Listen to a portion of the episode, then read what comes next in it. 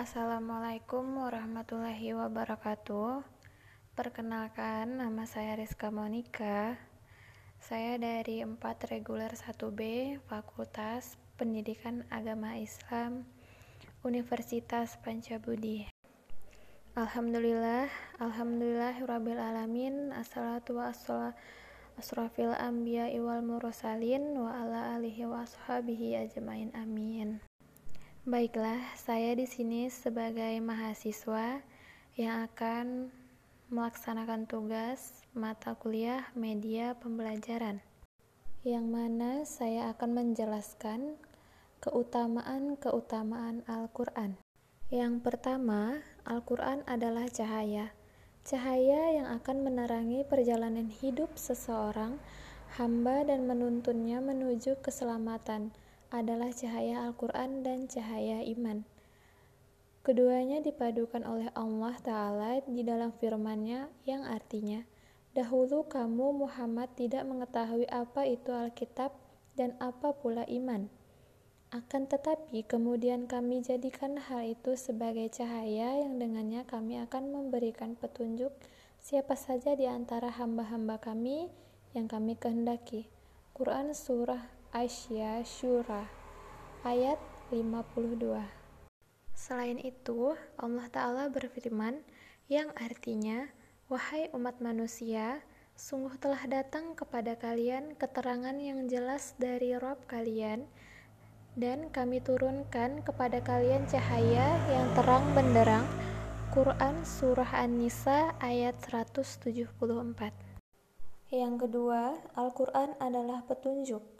Allah Ta'ala berfirman yang artinya Alif Lam Mim Inilah kitab yang tidak ada sedikit pun keraguan padanya.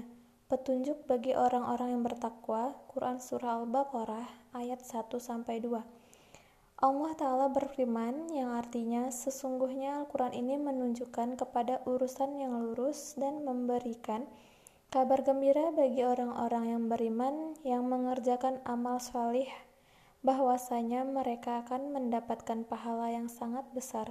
Quran Surah Al-Isra ayat 9 oleh sebab itu, merenungkan ayat-ayat Al-Quran merupakan pintu gerbang hidayah bagi kaum yang beriman. Allah Ta'ala berfirman, yang artinya, ini adalah sebuah kitab yang kami turunkan kepadamu, penuh dengan berkah, agar mereka merenungi ayat-ayatnya, dan supaya mendapat pelajaran orang-orang yang mempunyai pikiran. Quran Surah Syahad ayat 29 Yang ketiga, Al-Quran rahmat dan obat. Allah Ta'ala berfirman yang artinya, Wahai umat manusia, sungguh telah datang kepada kalian nasihat dari Rabb kalian, yaitu Al-Quran, obat bagi penyakit yang ada di dalam dada, hidayah, dan rahmat bagi orang-orang yang beriman. Quran Surah Yunus ayat 57 Syekh Abdurrahman bin Nasir menerangkan bahwa maksud dari mengikuti petunjuk Allah ialah yang pertama, membenarkan berita yang datang darinya. Yang kedua, tidak menentangnya dengan segala bentuk syuhab atau keracuan pemahaman. Yang ketiga, mematuhi perintah. Yang keempat, tidak melawan perintah itu dengan memperturutnya kemauan hawa nafsu. Allah Ta'ala juga berfirman yang artinya, dan kami turunkan dari Al-Quran itu obat dan rahmat bagi orang-orang yang beriman. Akan tetapi, ia tidaklah menambah bagi orang-orang yang jalim selain kerugian. Quran Surah Al-Isra ayat 52 Yang keempat, Al-Quran dan perniagaan yang tidak akan merugi. Allah Ta'ala berfirman yang artinya sesungguhnya orang-orang yang membaca kitab Allah dan mendirikan sholat serta menginfakkan sebagai rizki yang kami berikan kepada mereka secara sembunyi-sembunyi maupun terang-terangan mereka berharap akan sesuatu perniagaan yang tidak akan merugi supaya Allah sempurnakan balasan untuk mereka dan Allah tambahkan keutamaannya kepada mereka sesungguhnya dia maha mengampun lagi maha berterima kasih surah Quran Fatir ayat 29 sampai 30. Allah Ta'ala juga berfirman yang artinya sesungguhnya Allah telah membeli dari orang-orang yang beriman jiwa dan harta mereka bahwasanya mereka kelak akan mendapatkan surga. Mereka berperang di jalan Allah sehingga mereka berhasil membunuh atau justru dibunuh. Itulah janji atasnya yang telah ditetapkan di dalam Taurat, Injil, dan Al-Quran. Dan siapakah yang telah memenuhi janji selain daripada Allah, maka bergembiralah dengan perjanjian jual beli yang kalian terikat dengannya. Itulah kemenangan yang sangat besar. Quran Surah At-Taubah ayat 111 Yang kelima, Al-Quran dan kemuliaan kemuliaan sebuah umat. Dari Amir bin Wasilah, dia menuturkan bahwa suatu ketika Nafi bin Abdul Harits bertemu dengan Umar bin Uspan, sebuah wilayah di antara Makkah dan Madinah. Pada waktu itu, Umar mengangkatnya sebagai gubernur Mekah, maka Umar pun bertanya kepadanya, "Siapakah yang kamu angkat sebagai pemimpin bagi para penduduk lembah. Nafi menjawab, Ibnu Abja. Umar kembali bertanya, siapa itu Ibnu Abja? Dia menjawab, salah seorang bekas budak yang tinggal bersama kami. Umar bertanya, apakah kamu mengangkat seorang bekas budak untuk memimpin mereka? Maka Nafi menjawab, dia adalah seorang yang menghafal kitab Allah Azza wa Jalla dan ahli di bidang faraid atau waris. Umar pun berkata, Adapun Nabi kalian Shallallahu Alaihi Wasallam memang telah bersabda, sesungguhnya Allah akan mengangkat dengan kitab ini sebagian kaum, dan dengannya pula Dia akan menghinakan sebagai kaum yang lain. Hadis riwayat Muslim. Yang keenam, Al-Quran dan hasad yang diperoleh. Dari Abu Hurairah radhiyallahu anhu, Rasulullah shallallahu alaihi wasallam bersabda, "Tidak ada hasad kecuali dalam dua perkara.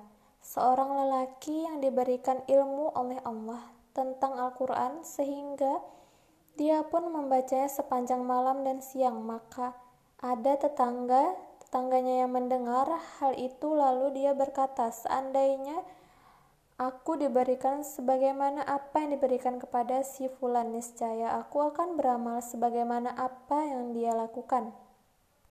Yang ketujuh, Al-Quran dan Syafaat.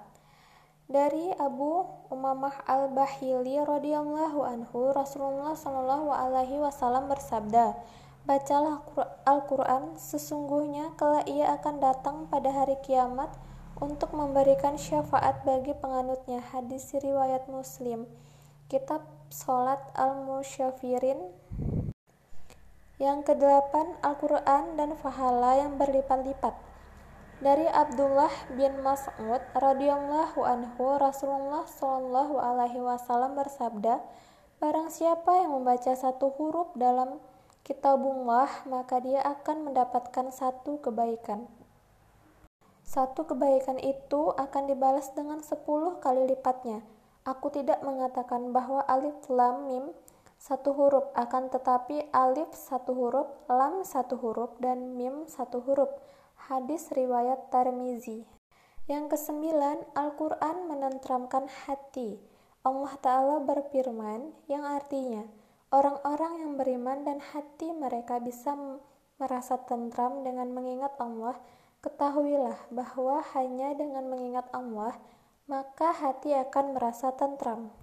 Yang ke-10 Al-Quran dan As-Sunnah rujukan umat. Allah Ta'ala berfirman yang artinya, Hai orang-orang yang beriman, taatilah Allah dan taatilah Rasul, dan juga ulil amri di antara mereka. Kemudian apabila kalian berselisih tentang sesuatu, maka kembalikanlah kepada Allah dan Rasul. Jika kalian benar-benar beriman kepada Allah dan hari kiamat. Quran Surah An-Nisa ayat 59.